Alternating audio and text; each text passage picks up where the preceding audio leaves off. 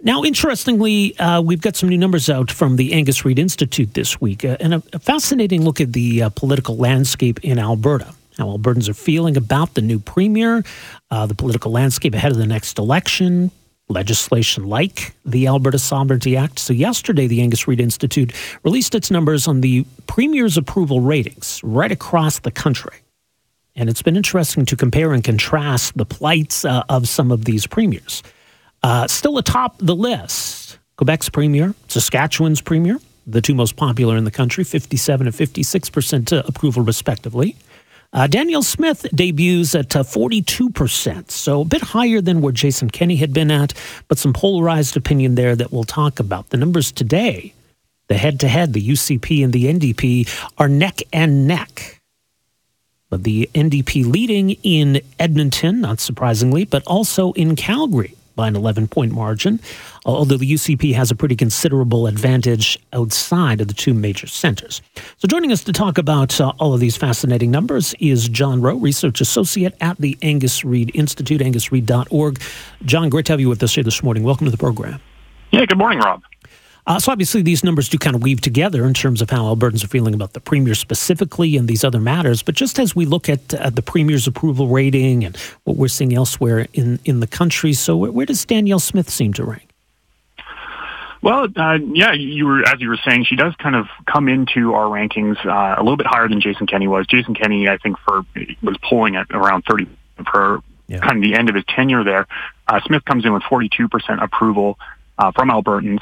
Uh, but I think it's worth noting that uh, for Smith, uh, of the disapproval, 44% strongly disapprove. So almost uh, basically as many people uh, strongly disapprove of Smith, of Smith as approve of her. So it's it does look like obviously she has the approval of quite a bit of Albertans, but then you kind of look on the other side, and yeah, there's quite there's quite a few Albertans who also strongly disapprove of her. So it, seems as though yeah, opinion's pretty polarized then on, on Alberta's new premier. Absolutely. Um, it's you don't quite see that across the when you look at other kind of premiers that usually their disapproval is kind of split between moderately and strongly disapprove. Yeah. Um, and I think it's kind of worth comparing, though, as well to Rachel Notley's own numbers. Uh, if you look across the board, uh, Rachel Notley also has the approval of about two and five Albertans, but as well for her, her, her uh, a disapproval is strongly weighted as well that oh, really? So two and five also strongly disapprove of her. So we're heading into an election with two leaders that uh, do have approval from a significant segment of the population, but also a, a, quite a few bit of Albertans also strongly dislike them. Well, there's there's that further polarization. and I mean, further to so, some of these numbers here, um, you know, Alberta used to have more than two competitive parties, at times maybe even three or four. That's not the case anymore. I think certainly what jumps out in this is that there really is no third party support to speak of. This this is a two horse race in Alberta, isn't it?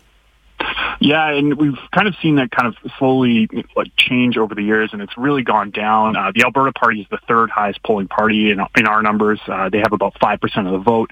Um, at this or this time last year and earlier this year in the spring, uh, people were saying that they would vote Wildrose at about eleven percent. Um, and that's kind of completely gone away with Smith kind of taking over the UCP party. And I think in a lot of ways, probably a lot of those voters have kind of gravitated back to the UCP.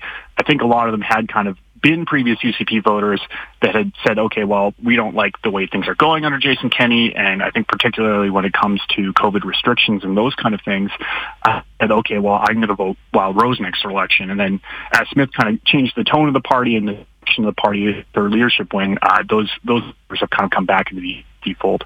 Yeah, I mean it's it's hard to know for sure. I mean correlation is not necessarily ca- causation, as that as as they say. But you know, at one point you had the um, the Wildrose uh, Independence Party as high as eleven percent, and it's basically gone. Uh, statistically zero and at the same time you've seen UCP support increase not quite by the same amount but pretty comparable so it might be easy to put two and two together there yeah in the, in the past we've also looked at uh, where people had previously voted. So like you can, okay, you're going to vote Wildrose. Who did you vote for in the last election?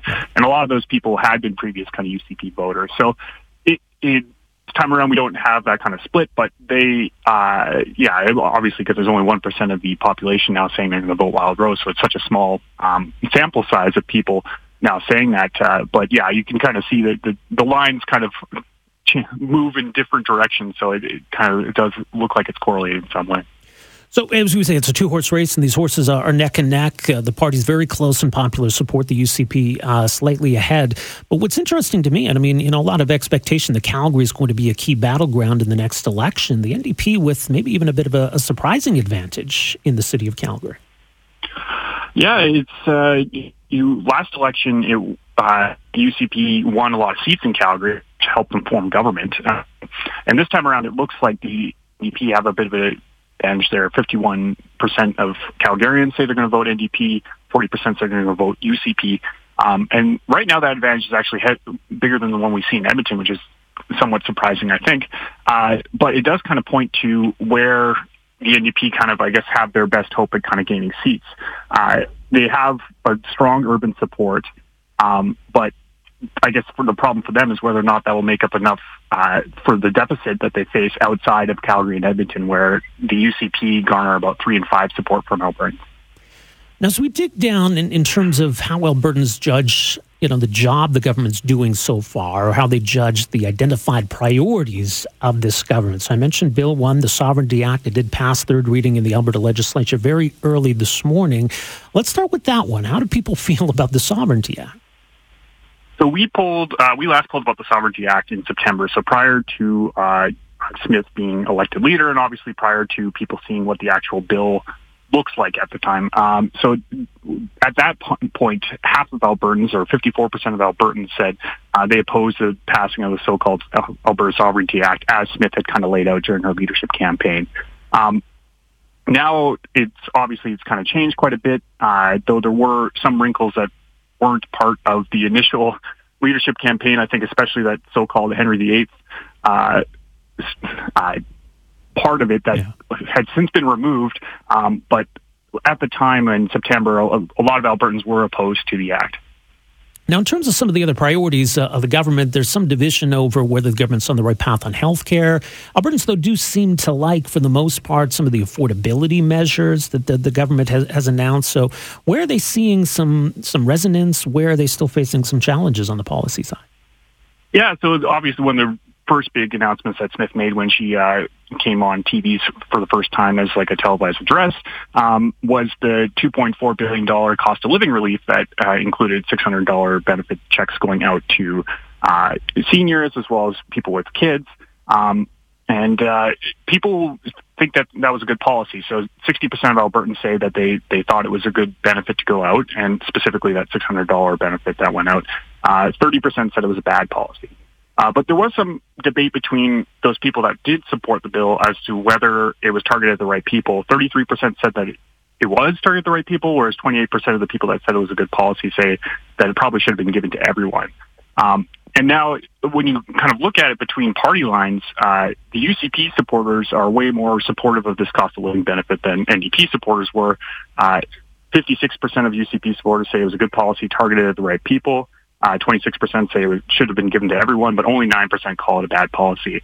So some of the early measures that Smith has brought in has kind of resonated pretty well, and especially with people that say they're going to vote UCP in the next election. Very interesting. On all of these numbers, again, angusreid.org. John, thanks for making some time for us here this morning. Appreciate it. Hi, it's Shauna, and I might be a bad parent because my kids think french fries are vegetables. Hey, it's Ryan, and I might be a bad parent because I went out for wings when my wife was in the hospital after giving birth. Johnny here. I might be a bad parent because in my house, the tooth fairy gives pocket change. But we're not alone. Len emailed us and said his six year old daughter's Tarzan moment going from love seat to lazy boy by curtains made him more proud than any dance recital. and Andy left his two year old at the rink. All right, guys, I'm sure we're not alone. Like Andy's kid. For stories and confessions like this, make sure you check out our podcast. It's called Bad Parents, and it's available wherever you get your podcasts. I left a glove at the rink.